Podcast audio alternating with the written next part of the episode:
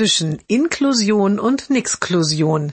Jeden Montag eine neue Geschichte im Blog von Kirsten mal zwei. Heute?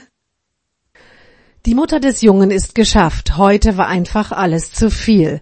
Die sonderpädagogische Versorgung an der allgemeinen Schule, in die der Junge geht, ist im nächsten Schuljahr wieder mal völlig ungeklärt. Dann hatte sie heute lange mit einer anderen Mutter diskutiert, deren Kind mit Behinderung in einer Sondereinrichtung lebt. Begründung, es soll nicht den Blicken der Menschen auf der Straße ausgesetzt sein. Und dann abends, als die Mutter sich im Garten etwas entspannen wollte, ist eine Brombeere beim Pflücken direkt auf ihre helle Hose gefallen. Nun sitzt sie frustriert am Küchentisch. Der Junge kommt mit seinem Kinderarztkoffer. Er will helfen. Er guckt der Mutter in die Ohren, horcht sie ab und prüft mit dem Hammer die Reflexe. Er findet nichts. Wo bist du denn krank? fragt er die Mutter. Nicht am Körper, Schatz, sagt die Mutter, ein bisschen an der Seele.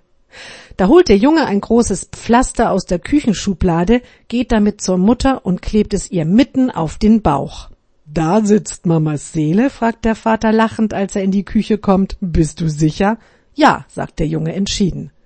Am nächsten Morgen geht es der Mutter wieder deutlich besser.